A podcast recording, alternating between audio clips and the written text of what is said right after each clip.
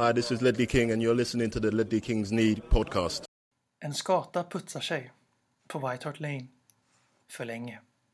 Dags att hämta hem det ännu en gång För jo, du vet ju hur det slutar varje gång vinden vänder om. Det spelar väl ingen roll, håller du finger långt Alla de minne får, de är ett minne blått Det här är ingen blå grej som rent spontant blir omtalat på något omslag som Heidi Montage Eller Spencer Pratt, är nog den endaste svenska MC'n som har en känsla för rap Så hey! Släng upp en hand om du känner vad som sägs Är en podcast coming your way Så ge mig femman mannen och bara tryck på play Hey! Hey! Släng upp en hand om du känner vad som sägs Är en podcast coming your way Så ge mig femman mannen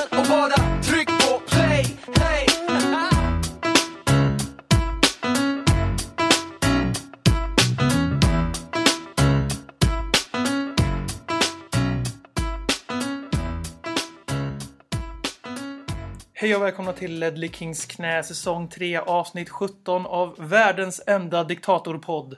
Vid min sida Marcus Håkman och vid min sida inte Robert Dacke Folin. Varför Håkman? Ja, för att han prioriterar andra grejer framför podden tydligen.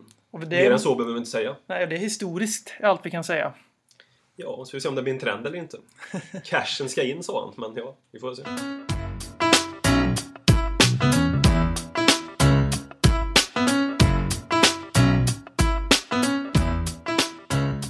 Ja, sedan vi såg sist så har ju Tottenham Hotspur, även känt som Tottenham Hotspur, så väldigt många Väldigt ofta är det som säger heja på Hotspurs på Facebook och Twitter och det tycker vi inte om i den här podden, så sluta med det nu.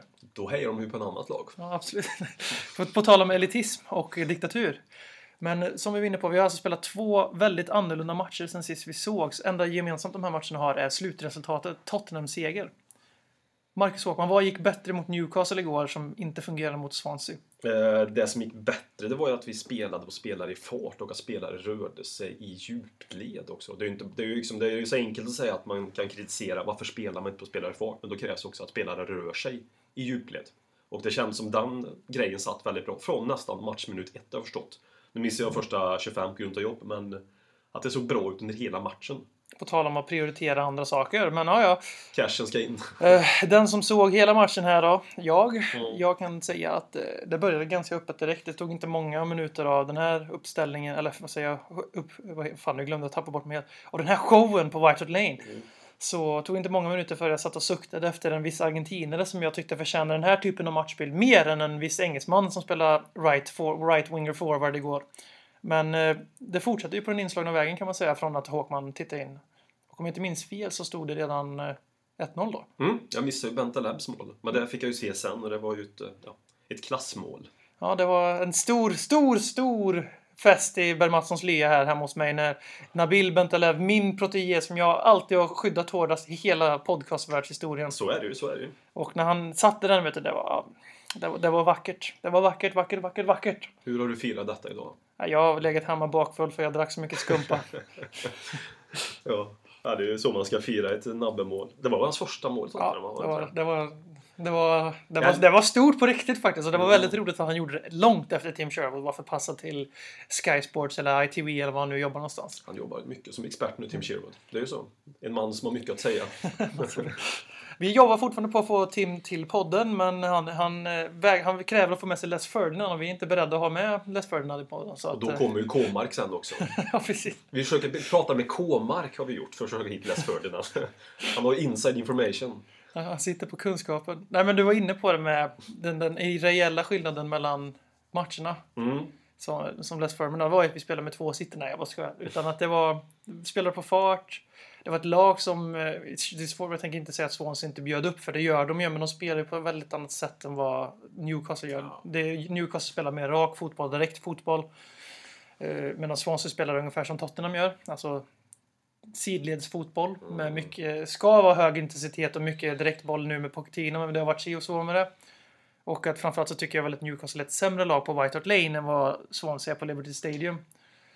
Men Ja. eh, annars så var det ju just rörelse. Det var väldigt kul att se Tottenham faktiskt springa för varandra utan boll. Ja, och kul att se det bara, alltså kul att se det i 90 minuter Mm. och inte i 45 minuter som också är väl bra när man får se det. Men så har det ju ofta sett ut. Om vi har gjort en bra match och oftast det har varit en halvlek. Vi har stått ut lite mer än den andra halvleken. Eller som mot Swansea, perioder väldigt mycket. Exakt. Börja starkt och avsluta riktigt starkt. Och det Så räckte, men Mm.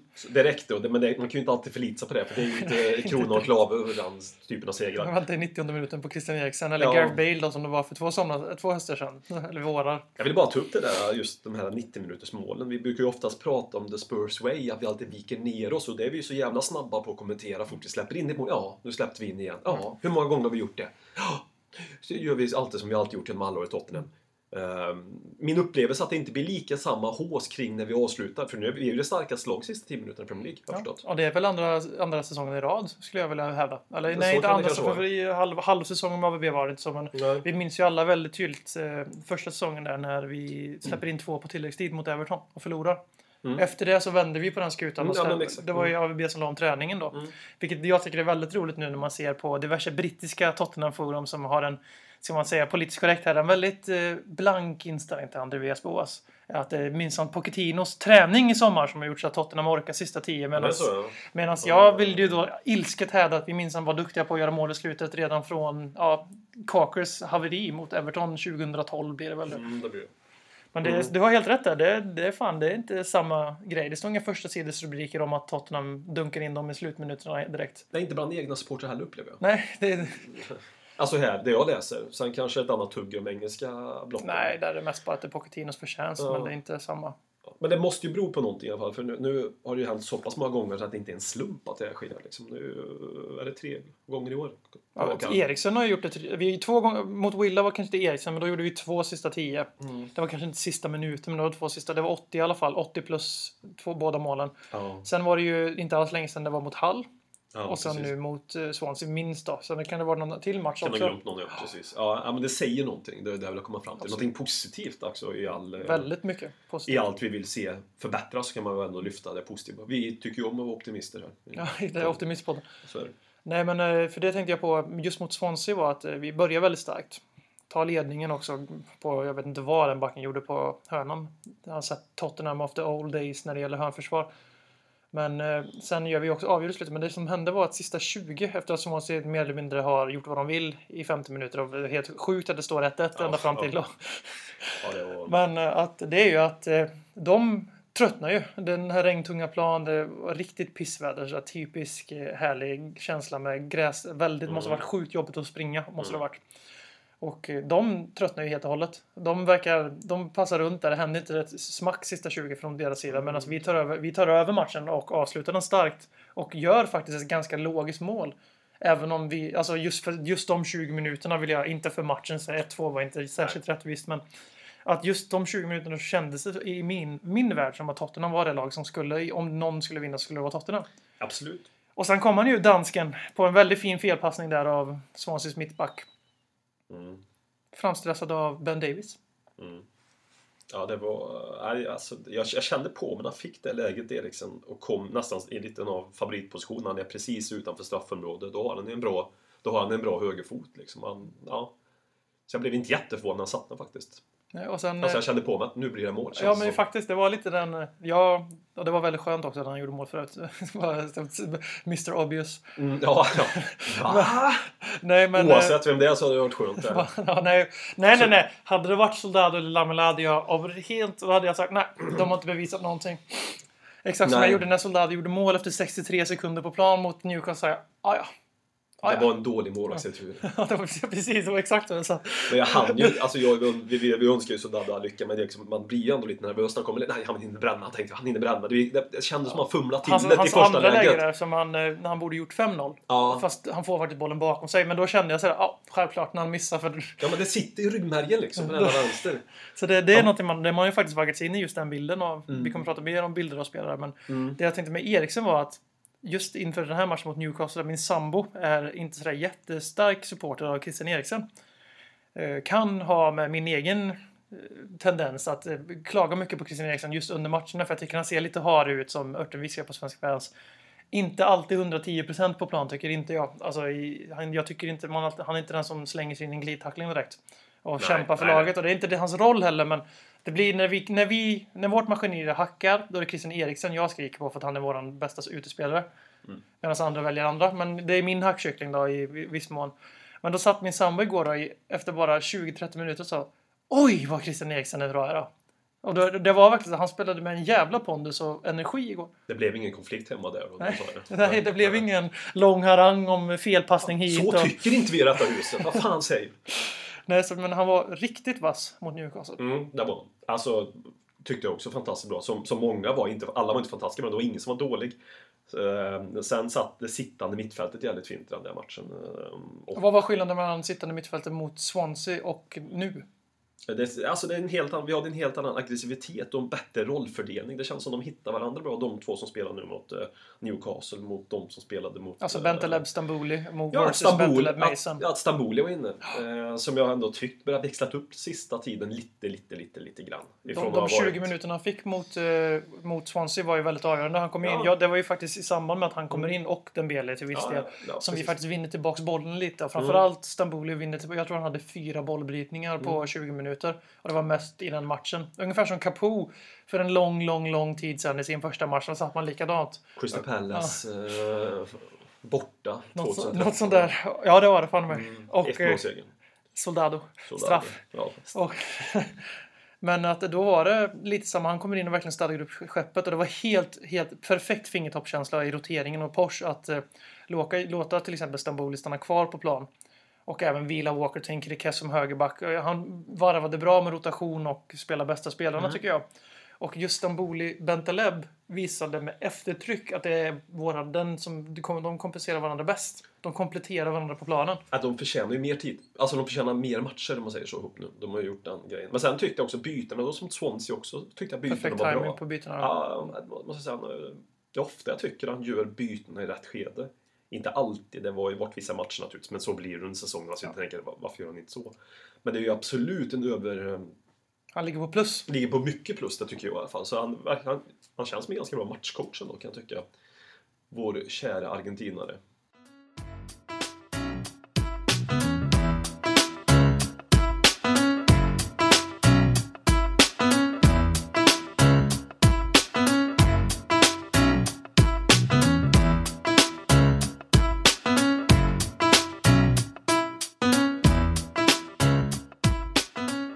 Efter 4-0 viktorien mot Newcastle United. Sug på den Noah. Där fick du. Pardew för övrigt. Så är alltså Tottenham Hotspur klara för sin första semifinal i, ja, i mannaminne tänkte jag säga. Jag tar i lite så jag spricker här borta men sanningen är att vi spelade semifinal 2012 i FA-cupen när vi åkte på en riktig mangling av Chelseas domarkår. Exakt. Med 1-5 då när vi släppte in ett mål som inte var mål och sen så rann det iväg efter det. Men nu är vi tillbaks i finrummet och visst är det sjukt inspirerande att vara på en riktig cuprun. För jag tycker att en riktig cuprun är kvartsfinal i Europa League eftersom det är 5 miljoner matcher. Eller semifinal i inhemska cuperna. Framförallt FA-cupen men ligacupen går fint den med. Ligacupen överskattad, tråkig liga. Nej, Champions, Champions League or nothing bra. Nej, men det känns ju fantastiskt. Jag vet, som jag kände igår inför matchen, inte för att vi ska prata om den igen, men bara känslan kring ligacupen som man känner nu att jag var väldigt taggad inför matchen och kände att cuperna verkligen fått ett mm, uppsving. Det också gör med att ligaspel, Framgång. det känns lite mindre trovärdigt att vi ska nå topp 4. Det hänger ju ihop. Men det känns, det här är jätteskoj att vi är i semifinal i ligacupen. Som, Att vi kan nå en trofé och framförallt nu, nu kan vi nog nå en final också om vi vi, vi, vi, ska inte, vi ska inte vara för kaxiga men det känns som att vi har, vi har chans att gå till finalen. Vi Så kan ju dra här gamla klassiska äta hatt de här sakerna, men det gör vi inte. Men det är lite på den nivån känns det den här podden har ingen bra track record när det gäller det där. Vi har både sagt eh, precis efter 5-0 mot Liverpool i fjol att nej men vi sparkar inte AVB nu för det var inte, det är inte hans fel Nej. att det går så här. Dagen efter podden kommer ut, buff borta. Vi har vi- sågat Harry Kane och Ryan Mason. Vi gratulerar Sheffield United till finalplatsen. Ja, Mm. så gör vi. Och sen om de går till final mot, alltså om det här League One-laget som jag lärde mig precis innan jag tryckte på play. Jag trodde nämligen att det var topplag i Championship. Så när Håkman då upplyste mig om att det är alltså ett topplag i League One vi möter i semifinalen i Carling Cup. Capital, vad fan heter det nog? Capital One Cup heter det nog. Då blev jag helt extatisk. Men, Coca-Cola Cup hette det för några år sedan i alla fall. Men för att vrida tillbaka den här känslan att just nu sitter ju vi faktiskt på... Alltså om, man bara, om vi fryser säsongen idag så har vi gått vidare i Europa League. Mm. Och det är minimum. Alltid Ja, det minimum. måste ja, det är det. alltid minimum. Tröttsam i gruppen. Ja. Eh, ja. Och sen eh, en cup run. Och Mm. vi ligger sexa, sjua i ligan. Sjua tror jag vi ligger. Sjua ligger vi. Sjua. Och vi, och liksom, det var precis vad vi sa i den här podden inför den här säsongen. Att eh, skulle säsongen sluta så skulle vi vara jävligt nöjda. Och så väldigt många homegrown-spelare och satsat på ungt och så vidare. Och just nu så mår supp- Tottenham-supporten Alexander Mattsson jävligt, jävligt bra. Och eh, det var som du sa, det var puls hela dagen igår inför en Tottenham-match. Mm. Och det var ingen nervositet, det var puls. Man var glad, man var Ja. upprymd. Ja, man men såg man- man fram var taggad. någonting. Exakt. Det var, samma här, jag var inte så nervös faktiskt. Utan det var mer... Ja, som du sa. Och eh, det, det är så fruktansvärt inspirerande att lira en semifinal. Och det ser fram emot det som fan. Jag började titta redan direkt efter avspark. Vad fan ska jag åka? Ska jag åka över? Tänkte jag, nej, jag väntar till finalen. Oh! Som Sheffield United. Ja, som Sheffield Ja. United-supporter. Grattis Sheffield United. Men eh, kort, eh, Sheffield United scoutrapport. Scoutrapport Sheffield United. Förutom att eh, Jonas Dahlqvist, Simor killen håller på Sheffield United. Det är väl typ det enda Men, kändis som har han, vi får bjuda in honom till podden för Ja, han, precis. inför matchen där 19 och 26 januari. För han Om, sitter här om vi och... tycker att han ska vara med. Ja, Ja, det är var- det också. Ja, Vi får kolla mejlkoden, han kanske redan har skickat mejl. Nej men eh, i alla fall, Sheffield United, de som sagt spelade i League One som är tredje nivån i England. De har ju en, eh, jag ska säga, Legendar. en son i alla fall. En legendar. En legendar ja, i familjeträdet. Via legacy, om man tänker Mm. amerikansk college-system som Per Frykebrand är bekant med. Mm. Så är det ju så att är man legacy till någon som har varit med i någon sån här jävla fraternity liksom. Inte. Så det här är liknande givetvis. Det är ju i alla fall Nigel Clough som tränar dem. Ja, Pappan det- till Brian, alltså pappan. Pappan heter alltså Brian Clough som tränade Nottingham Forest förr. Ja, och han- Leeds, filmen Dirty, vad heter den? Nej, inte Dirty Leeds kallades så Dirty Leeds. Ja, det och han- hette någonting antal dagarna bara, Ja. typ 40 days. Och det är en relativt, bra, relativt bra fotbollsfilm om Ja, hans absolut. korta sorti där. Eh, det- är alltså en legendarisk fotbollstränare. Ja, jag, jag själv ska inte snacka, snacka så mycket om honom för min bekantskap med honom är just BBC.co och den här filmen. Ja, typ min är inte alldeles stor. Alltså. Det... Men du var ju 20 år när han slog igenom. Ja, jag var ju det 1962. Ja, typ däromkring. Nej, men Sheffield United. Sen har ju vi också två spelare som vi har robbat ifrån den där klubben i nutid. Eh, vi har ju båda Kyles kom ju därifrån. Sheffields Maldini Mm. kommer ju från, givetvis då från Sheffield United. Kyle Norton och, Och, den min, andra. och min luktar gott i bilen. Kyle. Så vi, det är högerbackstaden Sheffield. Ja, det är det verkligen. Och, nej, men det, de, och bara för att ytterligare en liten Sheffield United-grej. Förra säsongen var de i semifinal i FA-cupen också. Som League One-lag Som League som du lärde mig innan. Ja, så det säger ju också någonting. Det, Det är ett de- riktigt bra kupplag Ja, enkelt. tydligen. Speciellt sett i perspektiv vart de ligger i Ja, ligan. men det vad är fan, de alltså, de är ligger, fem, de ligger femma, li, femma i League One så är de utan tvekan bästa kupplaget i... England, ja. Och de ja, slog ja. ju ut Southampton och nu går ju Southampton riktigt på... Southampton. De går på en riktig sparlag nu. Det här världens bästa lag någonsin som hade lyckats Mm. så förbannat jävla bra med allting var så perfekta. Allt de gjorde. Och satte varenda nyförvärv. Ja, Tottenhams raka spegelmotsats. Så var det ju lite grann. Ja, lite grann. Så, så, lät, så- lät det faktiskt i alla fall. Roland Koeman. Eh, alltså ju jävligt ohälsosam ut Roland Koeman tycker jag när jag ser honom i bild måste jag säga. Jag sitter faktiskt och njuter lite nu när det går pistoler för Southampton. Ja, det är helt sjukt, det det, gör jag också. skadeglädjen är stor. Det är ju också, egentligen har jag verkligen ingenting emot verkligen. Förutom Jag att Theo Walcott har spelat där en gång i tiden. Ja, för, förutom alla fördomsklubbar har alltid en svart fläck. Ja, Och det är Theo Walcott oftast. ja, Det är där, enbart därför den här podden tycker illa om Arsenal. För. ja, det räcker ju gott och väl också. Men, Nej, men- eh, så det, det är ju... Som sagt, den tråkiga reaktionen var, var ju igår att... Jag, för övrigt, jag tittar ju inte ens på lottningen utan jag ser vi i vår eh, interna Ledder Kings-chatt. Som är någonting för typ Expo att gräva upp, och, eller DN att gräva upp och så får vi se hur lång, länge podden får finnas kvar. Men det var att eh, jag skrev tio minuter före lottningen att det blir Tottenham, Chelsea, Liverpool, Sheffield, Tottenham, Chelsea, Liverpool, Sheffield. Och på var på Marcus Åkman svarade, är det klart? Ja. Så, så självklart var det för oss att vi skulle få Chelsea. Det enda laget vi var överens om att över två matcher är vi chanslösa mot. Ja, det, så är det ju. Det, det känns ju som... Ja, det finns, det finns inte på Nej. kartan vi slår emot Chelsea. alltså, Hammarby har en större chans nästan. Alltså en match kan vi slå vilket lag som helst i världen. Det kan vi. Så, så Ja. hög, högsta nivå har Tottenham. Men eh, Chelsea i bäst av två aldrig. Inte en chans. Och det var också som jag skrev till dig när vi fick Sheffield att oh, helt plötsligt är jag stort fan av tvåmatchsystemet för jag är en väldigt stor passionerad motståndare till det här helt plötsligt köra slutspel i semifinalen.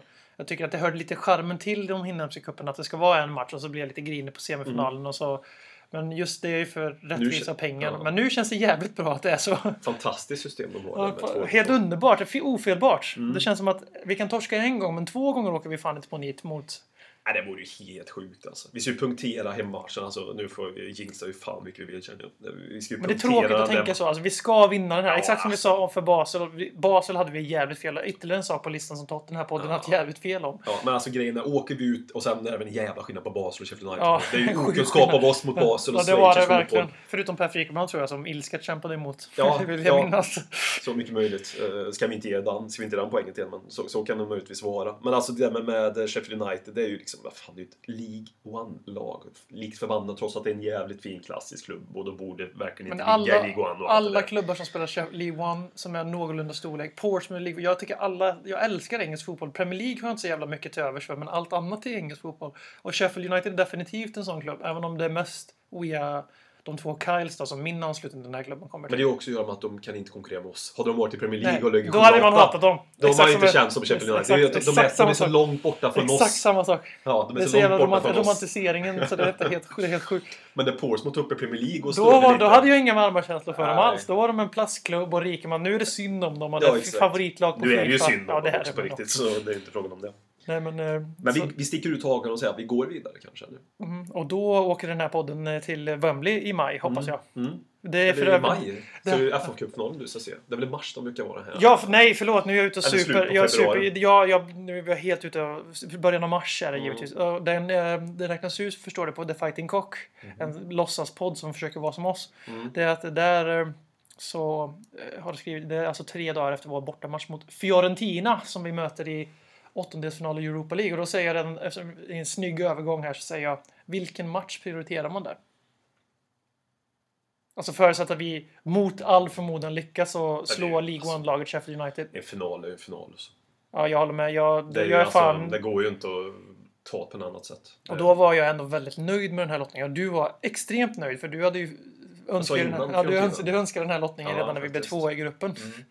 Så nej, den, den är jag nöjd med. Inte för att jag tycker Fiorentina är ett dåligt lag Nej, nödvändigtvis. det är en rolig lottning. Det är en rolig match med fullt realistiskt att vi går vidare. Känns 50-50 med något Väldigt, väldigt 50-50. Och sen känns lite Fiorentina, lite Tottenham fast i Italien, Italien. Mm, det är en klubb som har ambitioner, som, som, Som är bra, som presterar bra, och men köper som- få bra spelare. Men mm, ibland det Saknas det lilla sista. Ja. Exakt. Eller som Jarlind säger i en viss podd att Tottenham har pajasklubbstämpel så har ju alltså Fiorentina också pajasklubbstämpel då. Om det är det jag försöker säga. Ja, men det är det ju faktiskt lite. Men De, det- de köper spelare ibland för dyra pengar som... Mario Gomez, mm, inte alls och- lyckats. Nej, sen är det ju en skada där på Mario Gomez. Och eh, Roberto Slado parallell. Eh, de, har, de har ett rätt så bra lag. Vi, de har väldigt, framförallt ganska härliga storspelare från förr. Alltså nu, ser jag- inte, nu sa jag det klantigt här med Joaquin. Var ju väldigt bra Just för ett det, gäng år bra sedan. spelare, ja. Mm. De har Mario Gomez som absolut, han är långt ifrån slut. Ja, men alltså han, han han var tre förbannad- mot oss, Ja, liksom, ja, det är inte omöjligt. Och Giuseppe Rossi, han är ju alltid skadad. Som tur är för Tottenham, för det är en riktigt bra fotbollsspelare. Mm. Men han är nog... Fan, de har, för de har ett starkt mittfält, mittfältspar också. Borg Cavallero och... Det, ja. nu kommer jag inte ihåg den andra. Men det, det är ett svårslaget lag och det är en jävligt kul lottning. Det blir ju lite så när vi torskar... När vi torskade gruppsegern, då kände jag att... eh, Fast i och för sig det var så många bra lag i andra potten. Det var vi, Roma, Liverpool. Så det var kanske nästan hugget som stucket ändå. Men att det kändes lite som att Europa League kanske inte är så jävla rimlig att vinna. Vilka mer, kan vi, vilka mer kunde vi fått? Jag sa att inte kolla på lottningen. Jag följde lottningen och eh, jag satt där och jag sa ju bergsäkert innan vi skulle få Zenit och Andreas Boas som då förmodligen hade kört över oss totalt. För de är väldigt bra även om de gick, blev trea i en ganska tuff grupp med Leverkusen, Monaco. Så de, de får man ändå säga i samma klass Ja. allihopa. Ja, det var Sen roligt har- nu få möta Sen har de också. Benf- hade de också Benfica i den gruppen tror jag. Så det var en rätt så tuff grupp där alla lag ungefär Tottenham-klass och lite bättre de flesta. Men det är helt sjukt att Monaco vann den gruppen. Ja, de släppte in, släppte in två mål på hela gruppspelet. Ja, något sånt där helt... Ja, det är helt sjukt att vann med fruktansvärd disciplin. Sen slog de också... Ja, nu, nu tappar vi bort oss helt och hållet. Ja, ja, ja. Det Nej, men så Zenit var min mardrömslottning, både Ja. på grund av tråkig resa. Jag har ju fortfarande rätt så stor respekt för Andreas Boas och så tror jag vi hade åkt på nit. Det hade varit så jävla tröttsamt att läsa allting i, i pressen då. Både om vi hade slagit Vias Boas hade det varit väldigt tröttsamt Oj, att höra förringandet av honom. Ja, det Men hade han slagit oss, vilket de förmodligen hade gjort, eftersom till skillnad från oss så har han ju fått de spelare han vill ha. De fanns ju redan på plats när han kom dit. Det är ju en av anledningarna att han är där. Hulk var där. Ja, Witzell Ja, framförallt. Så liksom det... Men att... Så det är en klubb som de hade förmodligen kört över oss. Inte kört, de har vunnit. Och då hade det varit väldigt tröttsamt att vara Tottenham-supporter i några veckor. Mm. Men, Men- när, när vi drog Fiorentina, då... Vilka, Det var, mer de sista var det det var en väldigt lång utläggning som vanligt. Mm. Men att det som kommer... Jag är verkligen Wilbacher i den här podden. Det är inte bra. För jag har inte hans kunskap, men jag har hans ordbajs har jag. Nej, kunskap. Men i alla fall, att då, satt, vi- då satt jag där. Det var Zenit kvar. Det var Fiorentina, det var Inter och det var Besiktas, vilket vi inte kunde möta. Och så var det på våran sida så var det liksom Liverpool, Celtic och Spurs då. Ja, men då fick vi det bästa. Ja, det fick vi. Men jag satt där bara, nej, nej. För Inter hade vi inte... De har ju mött så jävla mycket sista Det, tiden, så faktiskt, det, det, det, är vår, det är våran slagpåse i Europa. Så är det faktiskt. Det, men det är faktiskt så. Och eh, vi slog ju faktiskt ut dem den säsongen. Närmast senaste gången vi hade en hyfsad cuprun. Det var nog på tor- straffar i... eh, ja, Basel i kvarten, ja. Nej, det är kvarten i- egentligen, men i Europa League heter det ju åttondelsfinal eftersom det andra slutomgången är Ja, det var kvarten mot Basel. Var det? Mm. Vad fan, vilka slog ut Inter och... För sen fick Basel möta Chelsea omgången efter semifinalen och åkte ut. Och det var det året Chelsea vann. Ja, ta mig fan, det var kvartsfinal vi Mm. åkte ut på straffar. Då Mm. förringer jag AVB i våran chatt igår. Så, Oj! så det var... Jävlar, det var en riktig... Det, Vi var nära. Ja, det var fan stort det. Ja. Ja, men i alla fall att då satt jag där, nu kommer vi få dem. Men sen, och sen tänkte jag, jag vill verkligen ha Fiorentina då. Jag vill ju, från början vill jag ha så lätt lottning som möjligt för jag är så jävla tråkig. Ja, men det.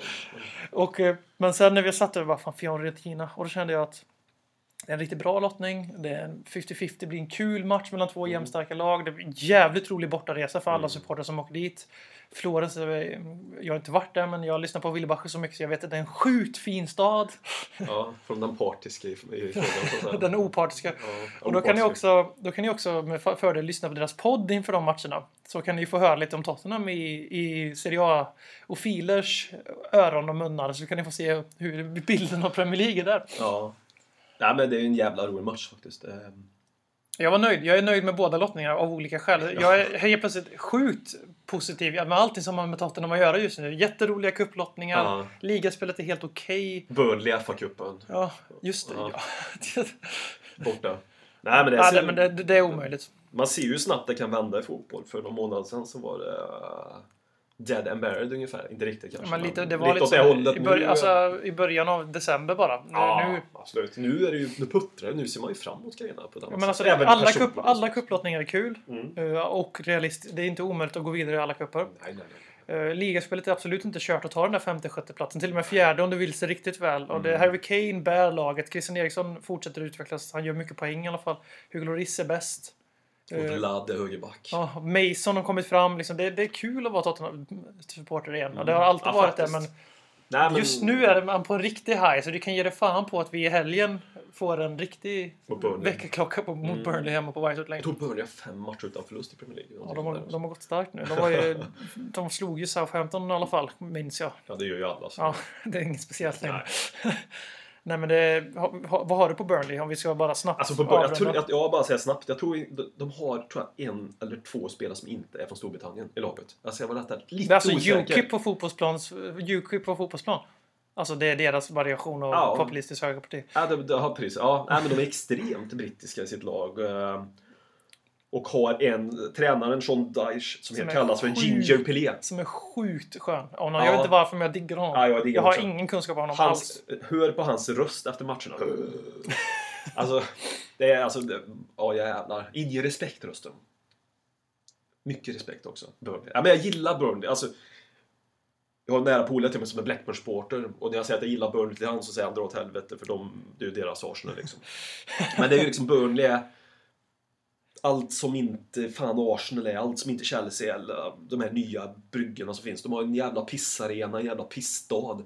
Med ett jävla pisslag egentligen, men ändå med i Premier League. Det är det som jag gillar med dem på något sätt. De, har bara de brittiska exakt- spelare. de det är charmigt på något sätt. Det är Det jävla, är Premier. League. Det är liksom. jävligt charmigt. Det är Premier League. Det är Ja, stryktipset. ja, det- ja, precis. Det är det. Det är gamla. Men det liksom. behövs. Nu vet inte, jag, jag tänker inte sträcka ut och säga att de spelar som Stoke gjorde för några år sedan. Men alltså, Nej, det behövs. aning faktiskt. Nej, nej för, men det behövs. Vilken jävla arrogans vi uppvisar här. Alltså, jävlar, nu är det illa. Men att det är ju att eh, just att det behövs. Ja, men det behövs. Den här brittiska touchen behövs. Det fan, be- alla kan ju inte spela Nej, samma men typ av alla kan inte fotboll. vara kontinentala. Det, Ja. det måste behöva, det behöver, tänk om alla allsvenska lag skulle börja spela som Malmö FF som Ja, spelar det- väldigt det- vägvinnande Europafotboll.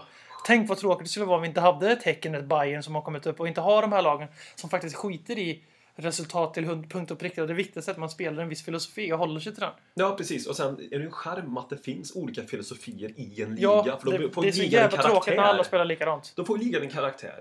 Och Stoke ska spela sitt. Jag är ju jättetragiskt. Nu tycker jag inte att de spelar så jävla mycket Nej, så jävla som folk vill överdrivet. få Så säga. jävla Ja, överdrivet. extremt överdrivet. Folk säger Fotbollsmördad Stoke. ja, alltså visst de spelar en viss annan typ av fotboll Ja, det gör. Men det är ju inte så att wow. Har man Charlie Adam kvar i truppen då är man fan ingen jävla Nej. tiki-taka-lag. Så är det bara. Men Stoke ska aldrig ens tänka de tankarna att nu ska vi in och spela lite mer finare fotboll. Nej, det ska inte Stoke göra. Stoke ska spela sin jävla superbrittiska fotboll.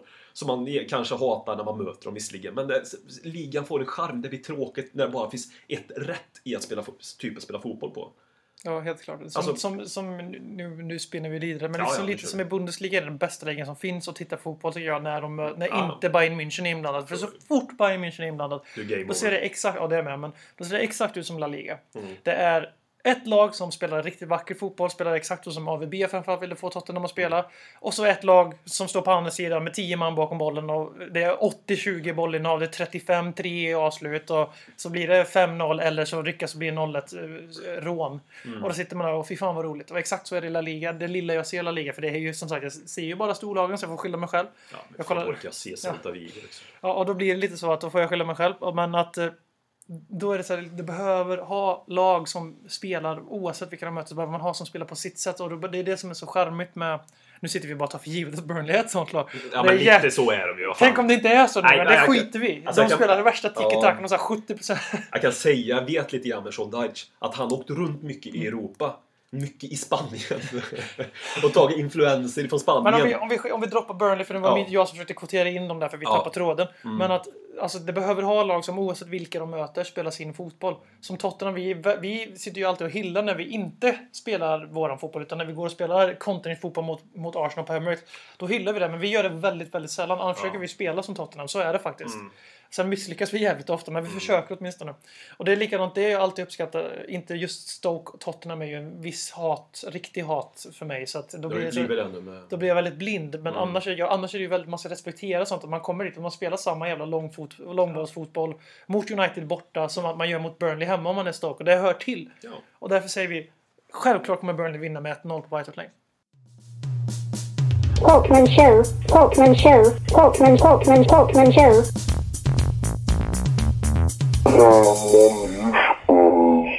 Jag tänkte prata lite om statistik och eh, prata om den nya formen av statistik sedan några år sedan. Kalenderårsstatistiken. När man ska liksom räkna vem som gjort mest mål under kalenderår, du ska räkna vem som gjort mest assist under kalenderår. Ja, listan kan göras jävligt lång helt enkelt. Eh, denna jävla kalenderårsstatistiken är för mig ett stort jävla skämt och det säger absolut ingenting om den jävla lag. Eh, det är liksom, fotboll är byggt hur du spelar, hur du är under en säsong och det är ju den statistiken man ska hålla sig till. Så eh, ett stort jävla fuck you åt kalenderårsstatistiken. God jul! Talkman Show, Talkman Show, Talkman, Talkman, Talkman Show.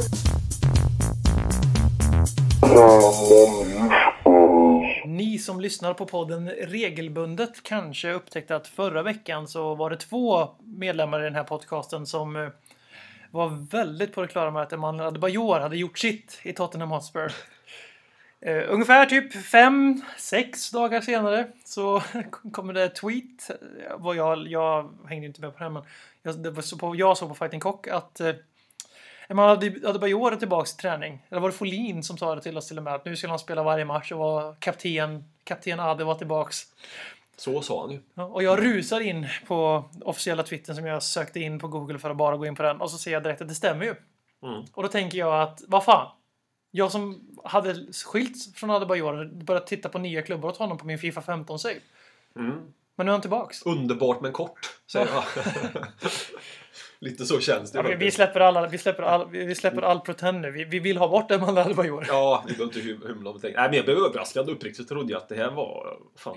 Jag trodde det var over and out. I alla fall för ett jävligt långt tag framöver. Men fick, fick du ett sting och dåligt samvete? Det fick jag. Det, det erkänner jag. Åh fan, han satt jag såg hans personliga integritet och allt möjligt. Och så bara... Och så är- bara, åh fan! Han är alltså... Nej, inte alls faktiskt. Han är en idiot ändå. Liksom. Det, oavsett vad som Adebayor. Även om det hämtar tillbaka familjen så är det tråkigt för övriga familjemedlemmar.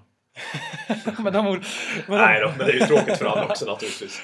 Men alltså jag trodde uppriktigt att han skulle vara borta. Det, jag trodde inte han efter- skulle komma tillbaka. Alltså tidigast januari. Hade han, hade han kommit ifrån att spela mycket och gjort mål och varit, alltså det känns, eller inte nödvändigtvis gjort mål, men ändå känns harmoniskt. så hade jag ju trott att det inte var så. Men nu kommer man ju från ett... Eh, Ett knackigt år. Ja, inte knackigt. Det känns som det börjar skita sig också mycket. Det Alltså, det, det kom ut mycket skit i media och allting. Det kändes som att det blev en ny... Men det är en ny AVB. -sn- Det, det, Adebayor presterar för vissa typer av matcher. Jag tror att det är också en mytbild faktiskt. Jag tror att Adebayor presterar när han har någonting verkligen att bevisa. Något konkret och kör upp ett finger mot någon. Då är Emmanuel Adebayor bra. Och han har ju haft en till sån här neddipp nu. Och då känner jag bara så här att jag orkar inte riktigt bära det. Eh, Framförallt inte nu. Nu, nu lindras ju smärtan väldigt mycket av nästa samtalsobjekt Harry Kane. Men jag personligen är klar med Emmanuel Adebayor. Jag skulle inte ha några problem alls om vi skeppar honom typ på lån till Valladolid som jag läste på Fotbollskanalen. Det kändes jävligt sannolikt va? Villarreal och Valladolid. Villarreal, Valladolid, Örebro SK. Och typ eh, Villarreal möjligtvis. De är relativt högt upp i La Liga och krigar och spelar bra. De är rätt bra också. Torbjörn Nilsson kanske kan ta en om man tar ett allsvenskt lag. Han kan gå till, ut, han kan gå till Utsikten och bli anfallstränad till Torbjörn Nilsson. Nilsson, nu ska jag ta, ta med Anna Bajor en gång för alla. Nu ska jag göra Kommer där. till Tottenham i, efter sommaren och är bästa anfallaren i världen. De som inte vet det så har ju Torbjörn Nilsson typ skrivit en bok om Ja, han, blir Adebayor mot, han värdelös. inspirerad av, han blir inspirerad av Emanuel Bajors...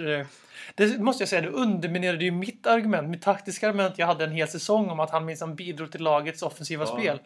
Det fick jag ju äta upp rätt så hårt när Torbjörn Nilsson sitter och säger direkt raka motsatsen. Ja, alltså just är roligt. Han går ut och skriver en bok. Inte just specifikt om det, men Han gjorde en väldigt Birro. influerande. Ja, Jag ska också skriva, jag ska göra en sann och gå ut och skriva en bok om varför Torbjörn Nilsson har fel. För att jag, Alexander W. Mattsson, lekman, har, har, har annan åsikt. Till skillnad från fotbollsproffs och fotbollsvisionär Torbjörn Nilsson. han går ut och börjar svinga mot Torbjörn Nilsson. Det skulle, Då vara kan, då väldigt, kan det bli jävligt jobbigt för dig att åka till Göteborg i fortsättningen. det skulle jag. vara väldigt, väldigt, väldigt birro dock. Ja, det skulle det vara. Birromania. Byromania. Men på, på tal om Marcus Birro Mm. så går vi över till ett väldigt impopulärt och eh, nästan, eh, vad ska man säga, uppseendeväckande samtalsämne tror vi här. Och det är Harry Kane. Är han en filmare, Marcus Åkman? Alltså, jag har inte tänkt på det. Det är du som gjort mig uh, observant. Kasta på mig direkt framför bussen att det var jag som menade. Nej men alltså, du, alltså, du, du, jag ska bara säga, du sa ju inte att han var en filmare heller. Nej, men jag kom på ämnet och det säger Ja. väl en del. Du hade en tanke i alla fall. Ja, men jag har inte tänkt på det. Det vad fan, skulle han vara annorlunda än någon annan anfallare? Det är klart Men han jag- förstärker i vissa lägen säk säkringen. Ja, men det jag har slagits av Han de senaste matcherna. Ja, typ Ja. lite, men de senaste matcherna jag har slagits av att eh, mot Swansea och nu framförallt, framförallt mot Newcastle igår då, så båda gångerna så stod han för ett ganska uppenbart svandykt. Han hjälper till betänkligt. Mm. Eh, ungefär identiska situationer med den när Soldado fick en liten klippning och Stöpa fick en straff som de flesta tyckte var feldömd mot City. Eh, men eh, lite, lite så, då kände jag så här att hade det varit någon annan här Kane, eller jag, nu, jag ska bara komma ut, jag ska sluta, jag ska göra, hade det varit Erik Lamela som gjorde, eller Roberto Soldado som gjorde exakt samma sak så hade det blivit ett jävla liv på en del, en, en falang av Tottenham-supportrar. Inte lika mycket med Soldado tror jag. Nej, absolut inte. För det är just bilden Soldado tror jag folk kan han- gilla som han- person tror jag. Det, där annat är sätt. väldigt hardcore. Det finns en väldigt hård kärna som är väldigt hård mot Soldado. Men de flesta tycker om honom mycket mer. Lamela är nog hackkyckling nummer ett. skulle Ja, jag bedöma. Men det har ju mycket med, med hans aura att göra. Ja, vi själva i podden, den hypokritpodden som varannan vecka är den svages. för- Men vi har ju suttit och orerat kring hans Lakers outfits och hans, Ja. hans upps... Vad, vad är det du brukar säga? Hans förargelseväckande Ja, är, uppsyn. ja, han ser ut som en... Provocerande uppsyn. Ja, det är någonting. Alltså, jag, upp, jag stör mig på det, men det gör ju mig till en fruktansvärt dålig människa också. Jag, uppenbart. jag, så- jag såg den här Youtube-klippet, Training with Eric Lamela, och som när han typ gjorde kvadraten i tre minuter. Mm. Då såg jag en fotbolls... En, en då, riktigt fattig så Disney-aktig tatuering på, på vaden som var en fotboll. På och, Erik. Mm. di- ja, och direkt så blev jag provocerad likt Håkman och började störa mig på den spelare som jag anser har störst potential i hela jävla klubben efter Nabil Bentaleb. Jag sätter mest sträck med svårt. Jag tror att Erik Lamela är lite som Justin Bieber i, fotboll, i, i, eh, musikvärlden. Ja, ja, Var det hårt? det var jävligt hårt. Jag ska berätta varför bara Ja, snabbt. ja, jo, men jag- ja, Det kom så jävla left field. Jag hårdrar ju lite nu Ja, ja. Nej men det är ju det att med Erik Lamela, han kom ju liksom ifrån, han är liksom Sen fem års ålder har han varit en supertalang. Ja, han var ju, han menar? var ju Han är- Barcelona som 12-åring. typ. Exakt, det är det jag vill komma till. Och lite så är det med Justin Bieber. Han kommer till Disney, som Britney Spears också. Ingen jävla aning. Jag, jag vet tror det. Youtube vet jag. Och att Ah, mina, okej. jag vet att mina småsystrar åldrar typ 12-10. De Okej. hugger mig om jag säger att han är dålig. Ja, jag, jag som inte jävla säger Britney Spears istället. Mm. Hon kom ju till Disney och blev fostrad där från ung ålder. Så Erik Lamla är ju bara fotboll. Ja, ja, Han, ja, han, ja, han har, alltså det är inte hans fel. nu känns det nu ut det här. Ja, men att, att han kan ju förstå om man kan bli lite miljöskadad om man levt i en fotbollsbubbla hela livet. ja. Förstår du vad jag menar? Ja men det är klart, men det är klart alltså fotbollsspelare är ju... Nu, Det- nu är i och för sig Harry Kane som vi pratade om från början är ju också fotboll hela livet. Han har varit i vår Jo men det är akademi. det. Ja, men det är det. Men jag tror det att han en har levt, sak, levt en givetvis. annan glamourvärld. Alltså det var lite mer... Ja, han har alltid varit stjärna ja. Ja, han har varit liksom den, en av arvtagarna som Mm. de alltid... De har ju alltid en ny arvtagare till Messi varenda Mm. jävla år. Fast Lamela är klart mer lik Di Maria i sitt spel än Messi. Ja. Men Men det är lite så ungefär som alla politiker nu för tiden. Ja. Det, är alltså, det är ingen politiker som har gjort ett arbete att de har varit politiker hela tiden. Men de, kan, de ska prata yrkesproffset Erik Lamela. Ja, Nej, men alltså, Nej men alltså förstår man rätt, jag skojar ju lite med, med Justin Bieber naturligtvis. Men, men, Men det vi ska komma till var ju att vi, det jag började ju göra säga att hade det varit Lamela som hade styrt det hade det blivit en jävla agenda och ett jävla gnäll från Tottenham-supportrar och media tror jag. Men Harry Kane kommer väldigt billigt undan. Och då vill jag ha en värdering här. Du hade inte tänkt på det, men om du spolar tillbaka dem i ditt huvud nu på något sätt. Mm. jag ser bara en massa mål. Ja. Ja, oh. Nej, men att, visst fan kan han stå upp mer än vad han gör? ja, det är mycket möjligt. Alltså han, precis, han, han ja, jo. Det Ska han, men då kommer den riktiga frågan här. Ska han stå upp eller ska han lägga sig och försöka få en straff? Ah, jag tycker ju inte man ska filma faktiskt. Men eh, det är skillnad på filmning och filmning. Det är film, Jag, filmning jag, och han filmar inte, han förstärker. Jag har aldrig Ja. sett han liksom helt simulera någonting. Det har jag inte sett. Men jag, Nej. han lägger sig där han inte behöver. Han tar ett extra steg och, steg och lägger sig för att han Ja. känner en beröring bakifrån. Och, Förstärkning är jag inte lika mycket emot. nej, Som filmning. Inte jag faktiskt. Om du förstår vad jag menar. Så, det är klart jag inte tycker det är hundra heller, men så ser ju fotbollsvärlden ut. Och gör alla andra lag i hela världen det, varför ska inte vi göra det då också? jag, enda, jag kan ju erkänna, enda syftet som jag tog upp det här var för att vi skulle ha någon, någon typ av grad av kritiska åsikter om Harry Mm. Det Kane. gick inte. Nej. Vi, det går slutade- inte. Vi gick i försvar båda två. Han är immun mot allting, Harry Kane. han, men han är ju lagets näst, näst bästa spelare just nu. Alltså eftersom Loris aldrig räknas som någon anledning. Han är som kungen. Skulle kungen mörda någon så kan han ju inte bli fälld. Lite så är Harry Kane också. Han ligger på den nivån nu.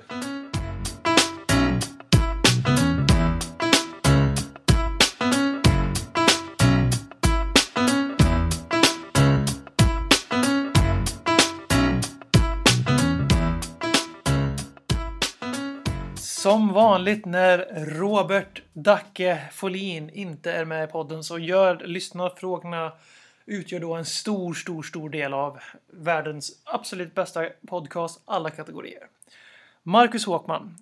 Kenneth E. Henriksson vill att du redogör för vänsterbacksplatsen. Rose kontra Davis eller ska vi köpa nytt?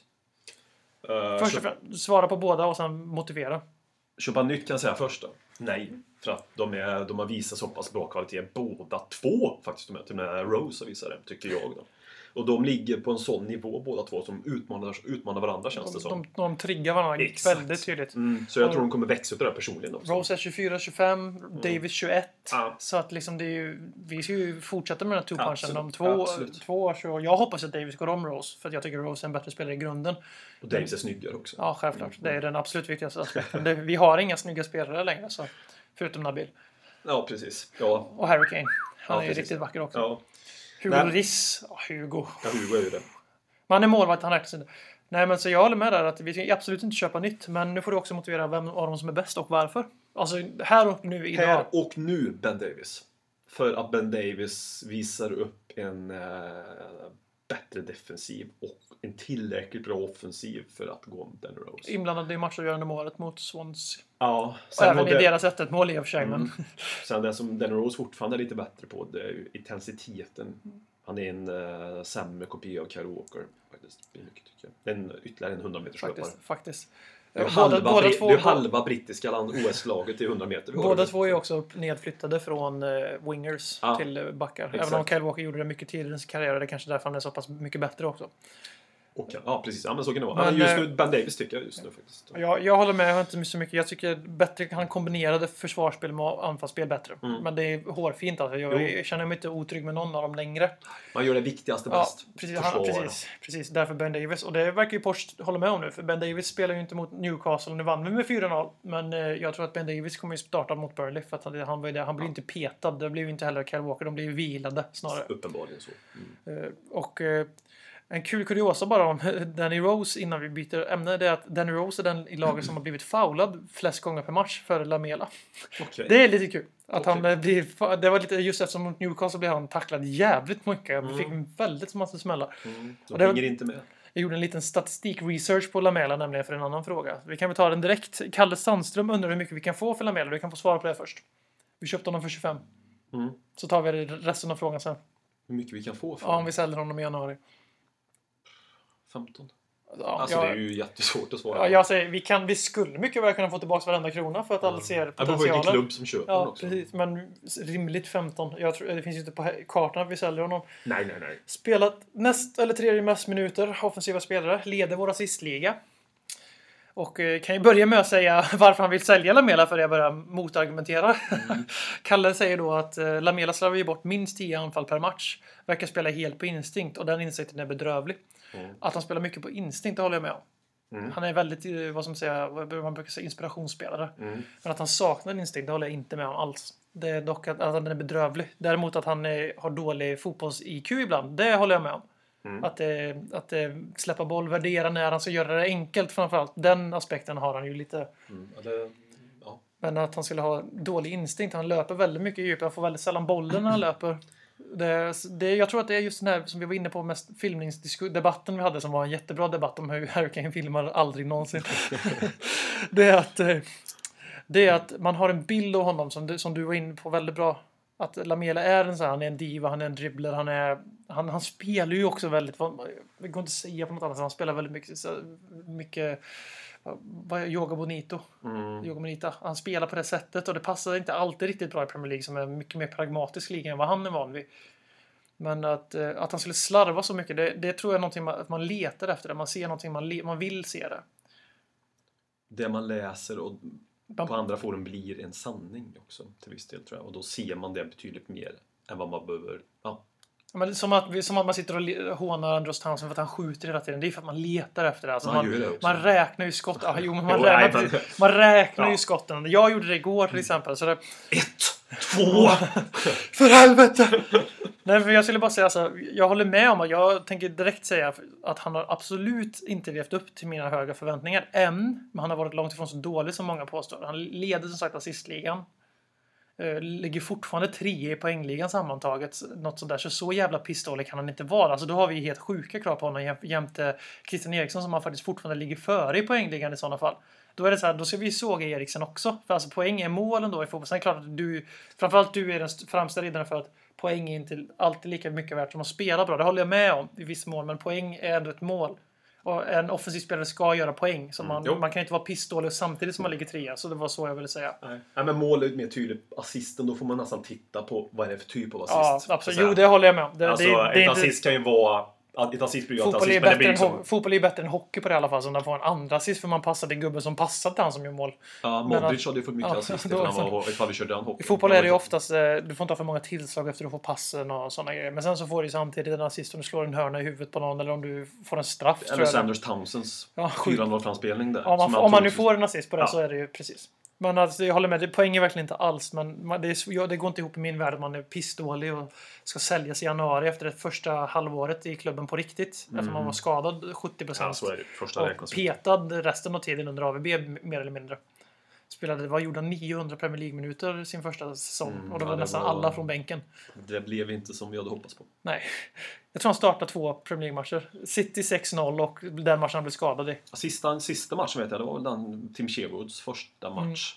Det var, det var efter I Premier League ja, menar du, det var den, efter- ja, det var, det var den han var paj i... Typ 26 december, Ja, 20 han, december. var, sista han, var, han var paj i resten av säsongen efter. Ja, Men i alla fall, jag ska bara sn- snabbt ge ett litet försvarstal där. Förutom eh, poängen och assisten. Så han har gjort 81% eh, passningar till rätt adress. Eriksen ligger på 83 och han är ju ingen som är känd för bollslösare direkt. Medan Harry Kane, allas eh, guldpojke just nu med all rätt, 79%. Han slår också flest inlägg på match. Det här, är, det här är rent pinsamt för Tottenham. Så Erik Lamela leder alltså mest crosses per match med 1,1. Det här är alltså, allting är enligt Who Scored, så de, jag vet inte hur, men det finns inte så mycket mer seriösa. Men på riktigt alltså, han leder alltså, han slår ett inlägg, lite mer än ett inlägg per match och har slår flest i laget. Det är ju där Tottenhams snack, svaghet och hela säsongen. Ja. Att det blir för grötigt. Ja, det, det, det här var ju helt... Jag, kan, Ja, ja, jag, ja. jag, I och för sig, jag kan ha bommat vissa spelare för jag kollar bara offensiva statistik. Så det kanske, det kanske ligger någon... Mm. Jag vet inte om Rose var med. Det, det känns som det. Men skitsamma, han ligger högt upp där i alla fall oavsett.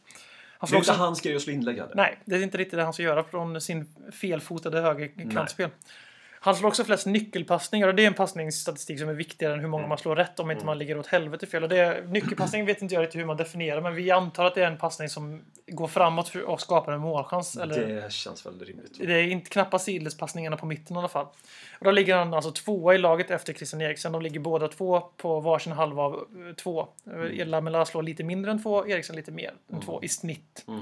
Han har också flest dribblingar och blir därför också av med bollen flest gånger per match i Tottenham. Är Ganska logiskt. Han ligger dock mar- marginellt, tappar bollen marginellt mer än vad Harry Kane gör som till, till Lamelas försvar dribblar hälften så mycket som Lamela. Ändå så tappar han bollen nästan identiskt lika mycket. Och med det jag vill ha sagt med det är att jag tänker, vi ska inte sälja honom alls. Jag förstår inte riktigt agendan. Jag har också högre förväntningar och han får bara betyget godkänt. Men att eh, statistik berättar inte alls, men statistiken ger ju ett väldigt starkt case för att Erik Lamela får för mycket skit. Det menar du så säga, säga någonting där? Ja. bara, nej. Nej. Nej, men jag tycker också att behålla honom. Men eh, som för att svara på din fråga, 15 miljoner pund kan vi få för Erik Lamela om vi säljer honom i januari. är Justin Bieber värd mer än Erik Lamela? Nej. Nej. Eh, Johannes Glans undrar, hmm, är inte Ryan Mason något överskattad? Vad heter vad, vad Johannes Glans, vad, duktig egen talang inom sådana apostrof, eller vad heter det, kycklingfingrar. Men, men personlig åsikt är att hans turbospel hämmas av för många felpass.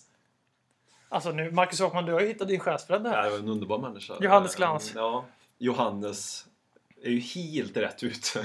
Nej, men jag tycker också det han säger, det är jag överens om. Ja, vi, satt faktiskt, vi satt ju faktiskt och klagade lite på honom. Att eh, han eh, verkar köra lite Fifa 15-stuk där han bara tjurrusar på på bollhavaren. Mm. Vilket Nej, men är ganska lätt att, mot Swansea han var ganska lätt att spela förbi. Mm.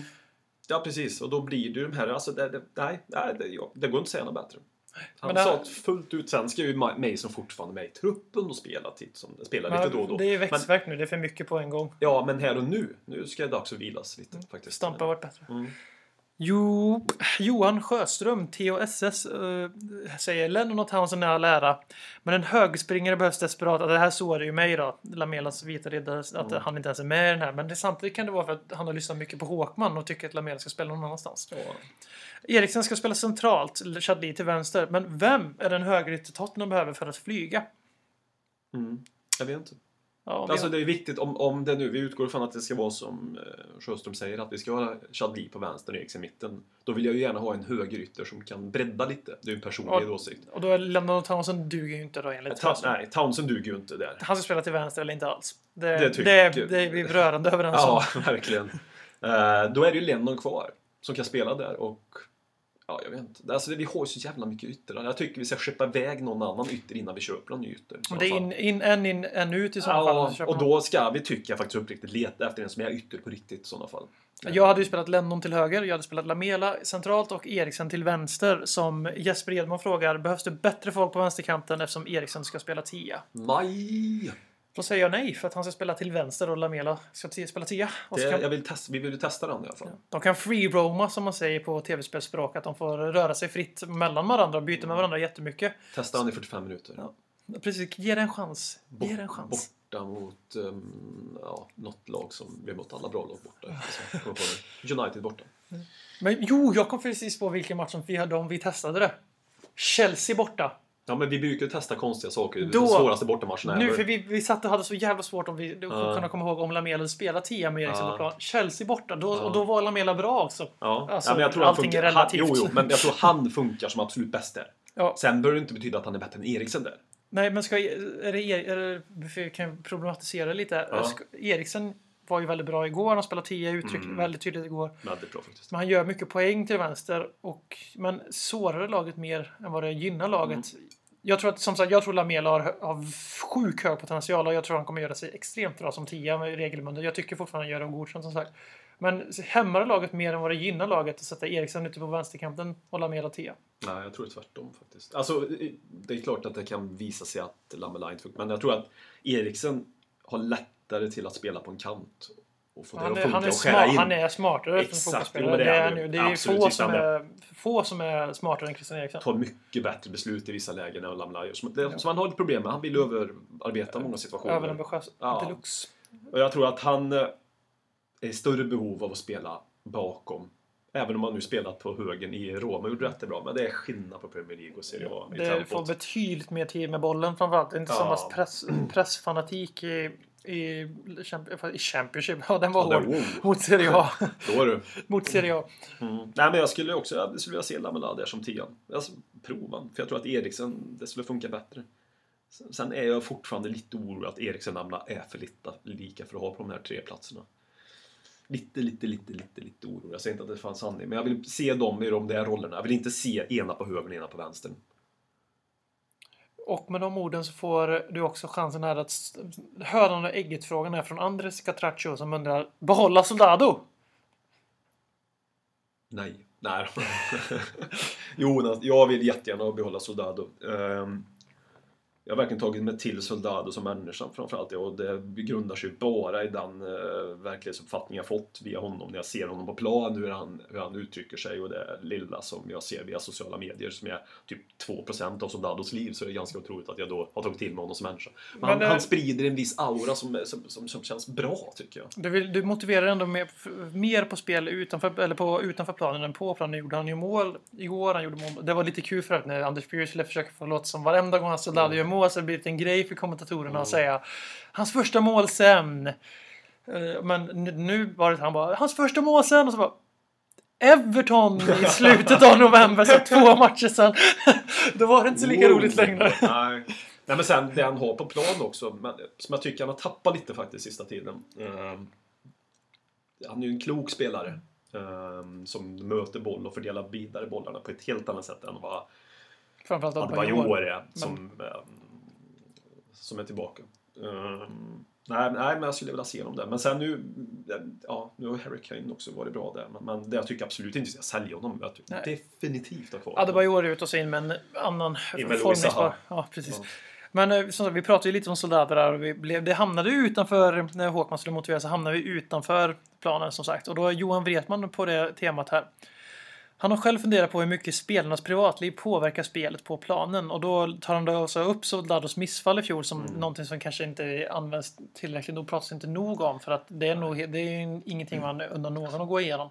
Tänker själv liksom. Eh, framförallt som jag fattade själv så var det sent in i graviditeten Mm. också så det var ju inte något snack om att ja, ja, det var nu tänker vi inte gå in på någon så här när är ett barn en människa Nej. debatt här men Vi går vidare. ja. Jobbigt i alla fall. Den psykologiska aspekterna diskuteras alltså för lite tycker Johan och eh, han anser att ett omhändertagande av hela människan finns inte på plats i organisationen. Och det är ju ingen riktig fråga, men vi kan ju prata om det. Nu har vi redan lyft Soldados missfall där. Vi har tagit det några gånger och sagt att det användes inte tillräckligt för att försvara.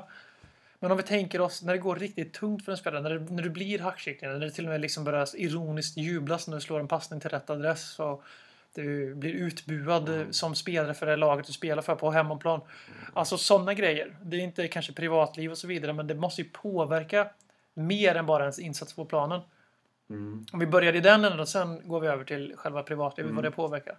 Ja, det är klart det påverkar, men det första till viss mån ska man kunna ta, tycker jag, på ett annat sätt. De ska kunna vara så pass professionella och duktiga så att de ska kunna behärska det. I alla fall ska det kunna finnas folk runt omkring dig, kring dem som kan hjälpa dem. Men det är, del av, det är en lite, i alla fall en del av jobbet. Ja, men alltså det beror på lite hur det är. Alltså Mm. är det verkligen någon som blir hackkyckling, alltså verkligen någon som de buar ut och det här, det händer ju inte så ofta, men att det blir så jävla tydligt att han där inte är välkommen, då har det gått för långt. För det är... Då är det nog väldigt svårt som spelare att Ja, hitta ja, sin men potential också. Titta ha- till exempel. Nu har inte han varit bra, men han fick väl utstå... Som högerback. Wow. Som högerback, Premier League-spelare. Behåll Vlad. Ja, Sälj ja. Kabul, behåll Vlad. Sälj Norton. Ni får in det här nu så vi kan Nej, säga det i den här precis. Sälj Norton. Nej, men eh, nej, jag tror att det spelar roll. Även på plan, men inte... Det ska inte spela så stor roll tycker jag på planen. Men det som... Det är ju det som du tänkte gå in på som jag bara tar över, Mm. här, tar över stafettpinnen bara för att bolla vidare. Det som här också händer på planen tror jag har en jävligt stor inver- inverkan Alltså det är hur du spelar på planen hänger ihop med hur du mår till viss del. Och då är privatlivet, där tror jag spelar in något fruktansvärt mycket. Men om vi bortser från Sodalas missfallsexempel, för det lär ju vara helt, alltså det är inte alls. Det är imponerande att han inte, att han inte fick någon sån här compassionate liv som Adebayor. Utan han krigade igenom, det var väl förmodligen i VM, managerbyte och han vill, kände väl att han inte riktigt hade råd. Nu, nu, alltså jag tänker inte lägga ingen skugga på Tim här, men Nej, nej. Alltså det, det känns ganska rimligt att det var det. Eller så var det hans sätt att fly från, fly från det. Så kan det vara. Att, eh, att eh, spela fotboll. Mm. Men alltså, att det påverkar honom, alltså en ka- kaotisk säsong på alla sätt. Och så just det, det är inte konstigt. Och det, det påverkar ju... För det jag känner när jag läser det här från Johan, det är att man kanske tänker lite för mycket på att bara för att det är en ny säsong, alltså bara för att Lamela och Solado har varit i London ett år. Alltså det är fortfarande en ny manager för tredje gången sedan de kom till Spurs. Alltså eftersom AVB var ju första Tottenham-tränaren för dem också. Och det är en klubb som är ständigt i ombyggnads... I, vi, ursäkta, vi bygger om. Det, det är ju lite den vibben. Alltså faktiskt, även om det är väldigt positiva tongångar just nu. Och då blir det så, här så att även om de, framförallt Lamela, har fått väldigt mycket förtroende på Coutinho och det är ju för att han ska växa och blomma ut.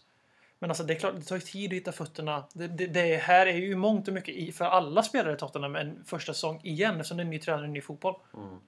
Och eh, vi har lite som supportrar väldigt bråttom ibland. Ja ah, men vad fan, nu har det gått tre månader. Nu, nu är det fan december, nu ska allting klaffa. Vi ska vara bäst i världen. Alltså just, laget ska ju kunna spela bättre som enhet i december än vad det har sett ut ibland. Det håller jag med om, för det brukar Men just att individerna inte får, alltså får dippa någonting. De, de ska vara dåliga. Det är okej att vara dålig i oktober, men sen efter det så är allting bara gå på, på maskineri in i maj. Så det, spelare går upp och ner. Ja, men sen, sen en viktig aspekt just det psykologiska tror jag. Alltså, men, alltså, fotbollsspelarna är extremt bra på en grej. De är extremt bra på att spela fotboll. De har en talang de här som är helt obeskrivlig jämfört med 99% av världen har. Ja. Men likt förbannat så är de samma människor som du och jag. De Ja, har och- samma problem som du och jag. På ett annat sätt. De har Men kanske ekonomiska har du, en problem. bra, har du en bra dag på jobbet jämt? Har du en, en dålig prestation någonsin på jobbet? Liksom? Det är klart man har. Jag är en... Eh, nej, men, nej, nej, men det, så är det ju. Alltså, det som händer mig i mitt privatliv påverkar också mitt liv i övrigt. Och då jobbar man mycket. Eller man är... Det är ju bara att se, det kan väl alla människor gå till. Händer det så händer det inte. framförallt då, som detta tal om tråkiga saker i ens privatliv. Då påverkar ju det som människa. Ja, det kan ju påverka en fruktansvärt. Man kan gå in i en depression. Man kan gå in i alla möjliga former av uh, eh, tråkigheter för att det händer någonting. Och varför ska inte det kunna hända de här människorna? De är exakt där skiljer de sig ingenting jämfört med någon annan. Även, alltså de har cash, men cash löser inte allting. Liksom. Du kan må fruktansvärt dåligt ändå. Det händer saker runt omkring dig. Och vissa människor, utom jag spelar Tottenham, har lättare till att må dåligt. Så rent procentuellt som alla andra. Eh, människor har det liksom en statistik. Jag tycker man borde jobba mycket med det där inom fotbollen. Man borde ha, nu vet jag inte om Tottenham har det, någon form utav eh, Alltså förenklat när de säger psykolog. Men Mental coach. menar. Mental Men jag, coach, tror, jag, precis. tror, jag tror att det är fortfarande för grabbigt och så i Premier League. Jag tror inte det är särskilt alltså, omfamnat där. Jag tror Nej. inte det. Jag vet att, jag vet, jag vill inte gå in på det men det är jag för jag vet att Hammarby har ju det Mm. sen, sen den här säsongen. En mental coach som finns med dem. Gick. Tittar vi gick. Ja men det är kanske inte bara därför. Men jag tror att sånt är, du jobbar med människan och jobbar du med huvudet. Och huvudet påver- hur, hur, hur du mår i huvudet så att säga påverkar definitivt hur du presterar ut på Ja, planen. men det är också så här, om man, tänker, om man sätter sig i sina egna skor. Alltså man, för det första så har man ju, sätter man ju så jävligt höga krav på sig själv. Vill man vill bli, alltså fotbollsproffs går inte att jämföra med något, men alltså man är ju ändå ett proffs inom det man själv gör. Och man har ju valt att utbilda sig till någonting. Det är ju den liknelsen, parallellen man Ja, kan ja. dra.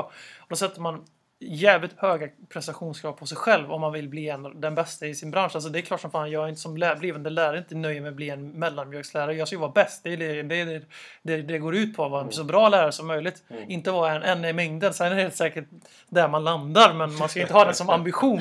Nej, nej, men det är helt, det är ju två skilda Ja, saker. Liksom. Och då är ju så här, fotbollsproffsen är ju inte annorlunda. Det är klart de också. Så det är ju fan ingen, det är ingen i Tottenham startar varje dag som går och säger "Ah, ja, det är, okej, idag är det okej om jag får 6 av 10 i, på Who Scored. Alltså, idag är det okej om Porsche säger att jag gjorde det godkänt.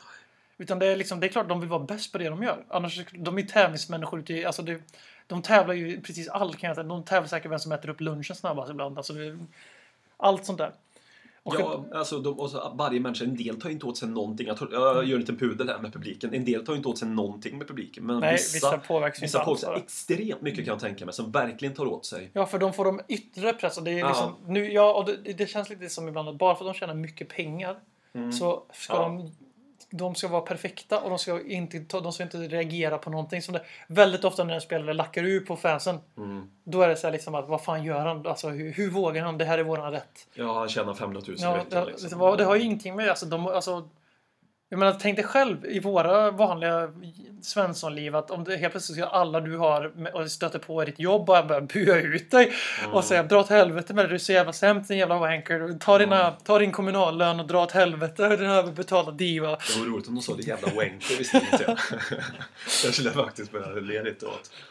Nej, men att eh, de får liksom den pressen utifrån. Så det, är- jag tror det går inte liksom, här sitter vi och hobbyamatörer men alltså det går inte att sätta sig in i den press det är att vara fotbollsproffs. Alltså, det, jag tror inte man alltid måste göra, när det går dåligt för laget så Nej. kanske inte, så- det är ingen i laget, hoppas jag nu, som, det finns det visst. Men alltså när, när det går riktigt pissigt för laget Mm.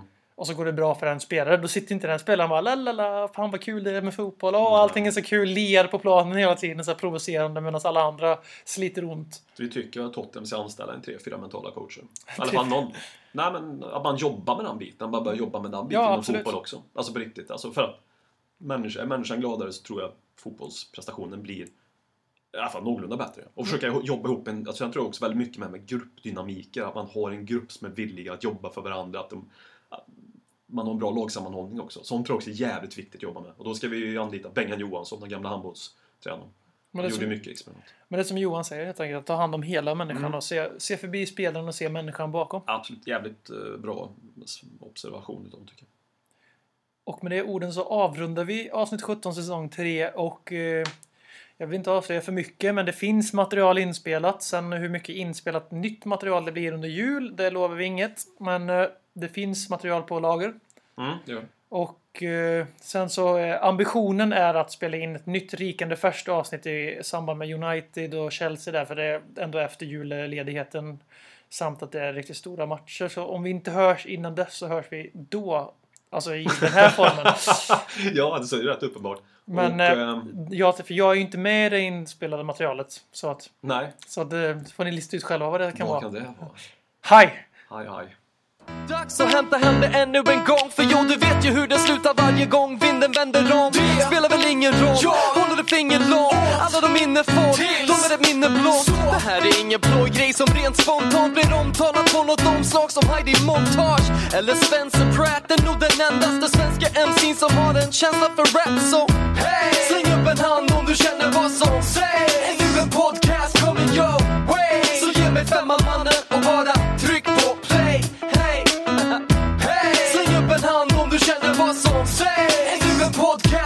your way. So yeah, make my money.